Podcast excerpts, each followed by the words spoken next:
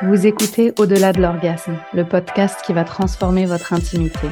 Je m'appelle Morgane Horn, je suis coach de vie sexuelle et je vais vous donner les outils pour créer la vie sexuelle passionnée et profondément connectée à laquelle vous aspirez. En appliquant les enseignements de ce podcast, vous dépasserez la honte, les pensées limitantes et tout ce qui vous empêche de jouir du plaisir pour lequel vous avez été conçu, afin de libérer votre potentiel illimité, sexuel et au-delà. En coaching avec moi, vous allez créer la vie sexuelle dont vous rêvez, au-delà de l'orgasme.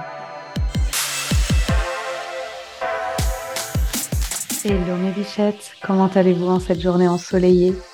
Je vous dis ça, mais autant il pleut chez vous. Il y a du soleil chez moi en tout cas. Alors aujourd'hui, nous allons parler de la perte de désir. Vous aurez remarqué que j'ai écrit le mot perte dans le titre de cet épisode entre guillemets.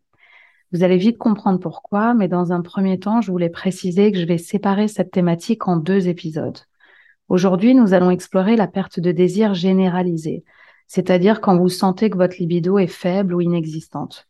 Et la semaine prochaine, nous discuterons de la perte de désir au sein du couple, c'est-à-dire lorsque l'on ressent du désir sexuel, mais pas envers notre conjoint ou conjointe.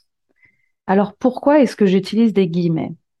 Eh bien tout simplement parce que je n'aime pas trop le mot perte quand on parle de désir, parce que ça suppose que le désir est quelque chose qui nous tombe dessus, quelque chose d'incontrôlable qui nous arrive de manière spontanée et que l'on peut donc perdre, en réalité, le désir est une émotion que l'on ressent dans le corps, au même titre que les autres émotions comme l'énervement, la tristesse, la colère ou la joie. Et ces émotions, on les crée avec nos pensées. On ne peut donc pas perdre le désir, mais on peut cesser de le créer. Pour vous donner un exemple, si vous pensez mon conjoint ne me respecte pas, ça m'énerve. Vous allez très probablement ressentir de l'énervement, de l'agacement ou de la colère. Si vous pensez en revanche mon conjoint est tellement tendre et respectueux à mon égard, vous allez ressentir de la tendresse, de l'amour, vous sentir valorisé, respecté. Vous noterez qu'à aucun moment je n'ai mentionné le comportement de votre conjoint, car ce n'est pas son comportement qui génère des émotions en vous, ce sont toujours vos pensées à l'égard de son comportement. Rien d'extérieur à nous ne peut nous faire ressentir quoi que ce soit. Tout part de nos pensées. Après, on va pas se leurrer, il y a des circonstances qui font qu'il est plus facile d'avoir des pensées positives que d'autres. Quand votre conjoint vous dit je t'aime, t'es l'amour de ma vie, c'est plus facile de ressentir de l'amour que lorsqu'il vous dit je ne t'aime plus, je te quitte. Cela dit, on a toujours le choix de l'interprétation que l'on va donner à un événement. Et pour le désir, eh bien, le processus est le même. Si votre libido est au plus bas et que vous souhaitez la booster, il faut que vous ayez des pensées qui vont créer un terrain propice au développement de votre désir. Et je ne parle pas seulement d'avoir des pensées directement liées au sexe qui créent du désir comme j'ai envie de toi, tu m'excites ou autre. Je parle également de ne pas alimenter de pensées qui vont générer des émotions contraires au désir. C'est le principe d'appuyer sur le bouton on, mais surtout de ne pas appuyer sur le bouton off. Pour que notre corps puisse ressentir du désir, il faut qu'il se sente en sécurité, aussi bien émotionnellement que physiquement. Des émotions comme le stress, l'anxiété, l'épuisement ou le dégoût de soi, par exemple, sont généralement contraires au désir, car notre corps et notre système nerveux enclenchent le mode survie. Et physiquement, ça se traduit par un corps qui se braque, qui se contracte et se ferme. Le désir, lui, a besoin d'un corps qui s'ouvre, se détende, se relâche. Vous pouvez faire le test dès maintenant en scannant votre corps quand vous avez une pensée. Par exemple, si vous pensez à propos de votre corps qu'il est beau, sexy, qu'il donne envie de le toucher, de le caresser, de lui donner du plaisir, que vous avez des seins magnifiques, un cul d'enfer, que ressentez-vous? Moi, je ressens de l'amour, de l'affection, une certaine fierté, de l'envie, de l'assurance. Et comment décririez-vous les sensations dans votre corps? Quand je pense ça, moi, je ressens un lâcher-prise, de la légèreté, un sentiment d'être rempli d'amour, une sensation de chaleur, des couleurs chaudes et rassurantes envahissent mon corps. Et ça, c'est un terrain propice au désir, un corps qui se sent en sécurité, qui se détend, qui s'ouvre. À l'inverse, si vous pensez à l'égard de votre corps qu'il est dégoûtant, que vous êtes grosse, que votre ventre est écœurant, que vos seins sont en gants de toilette, que vos fesses sont vilaines, que vous avez envie de vous cacher, que personne n'aimerait toucher ce corps, que ressentez-vous?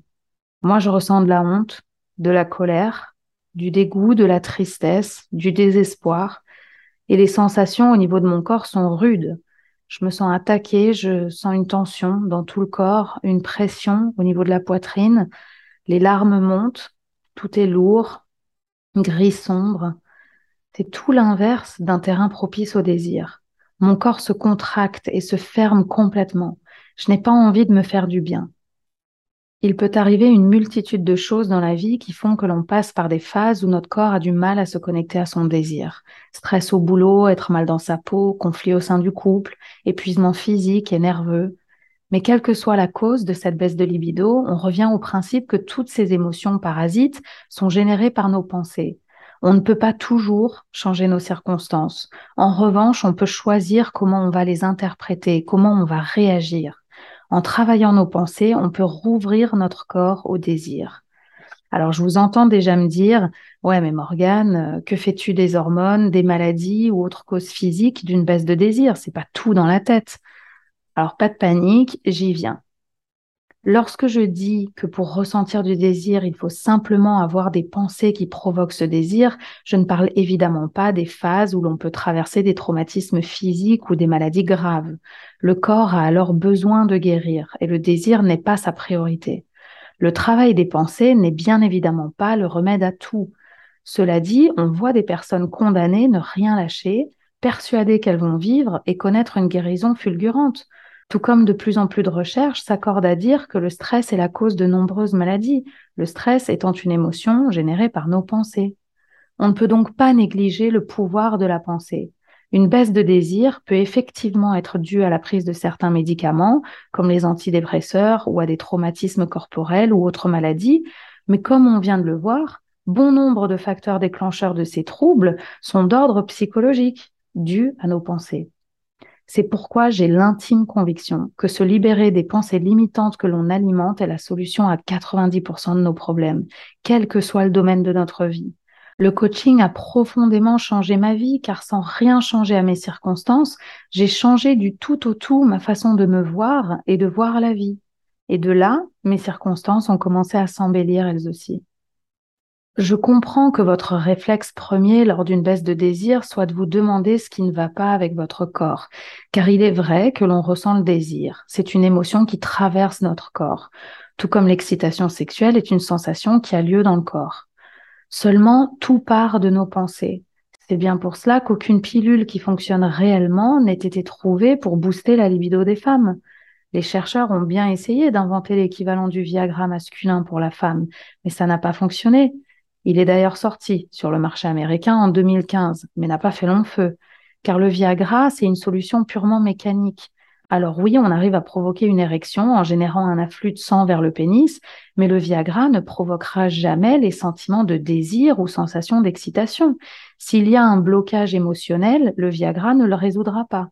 Très peu de troubles sexuels sont réellement d'ordre mécanique, même lorsqu'ils se traduisent par des symptômes physiques comme des douleurs vulvaires et j'y reviendrai plus en détail lors d'un prochain épisode.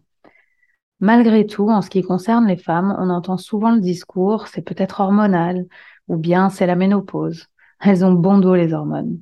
Je ne vais pas m'étendre sur le sujet des hormones et de la ménopause aujourd'hui car je prévois de faire des épisodes séparés sur le sujet, mais pour le moment, je tiens quand même à dire que bien qu'un choc hormonal extrême comme lors d'une dépression postpartum, puissent avoir un impact sur la libido, les dérèglements hormonaux sont rarement la cause d'une baisse de désir. On peut avoir des dérèglements hormonaux et avoir une libido débordante. J'en sais quelque chose, ça fait plus de 20 ans que je fais face à des troubles d'ordre hormonal et ma libido n'en souffre absolument pas, car je sais trop bien comment cultiver mon désir. Alors, ce que je veux vous proposer comme exercice cette semaine, c'est de scanner votre corps, comme je l'ai fait lors de cet épisode pour observer ce que vous générez comme émotion au quotidien. Pensez-vous que ces émotions soient propices au développement du désir dans votre corps? Pour vous aider lors de cet exercice, vous pouvez vous poser les questions suivantes. Qu'est-ce que je pense maintenant? Et notez, écrivez votre pensée. Ensuite, demandez-vous, qu'est-ce que cette pensée provoque comme émotion en moi? C'est un exercice intéressant car vous allez probablement vous rendre compte que vous n'avez pas l'habitude de prêter attention à vos émotions. La plupart d'entre nous n'en connaissent que quelques-unes. La peur, la colère, la tristesse, la joie. Pourtant, nos émotions sont bien plus riches en nuances. Un outil qui peut vous aider à définir vos émotions est la roue des émotions. Vous pouvez taper ça sur Google et vous trouverez des tas d'exemples. Ensuite, vous pouvez vous poser la question, quelles sont les sensations dans mon corps? Car chaque émotion va se traduire par des sensations dans votre corps. Chaleur, tension, poids, couleur, image, picotement, frisson. Le sentiment de honte ne provoquera pas les mêmes sensations que le sentiment de colère, par exemple. C'est un exercice puissant car comprendre comment chaque émotion se traduit en nous nous aide à nous connaître en profondeur et à mieux comprendre pourquoi on agit ensuite comme on le fait.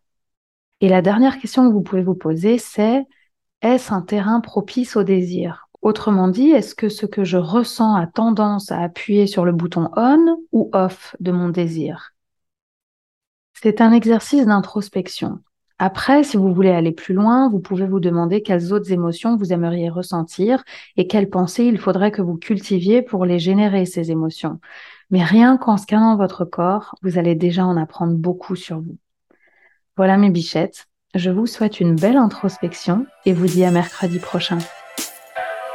Si vous avez aimé cet épisode, partagez-le autour de vous, ajoutez une note et un commentaire et aidez à faire passer le mot à toutes les femmes qui ont besoin de l'entendre. Je suis si reconnaissante de votre écoute. Merci à vous toutes.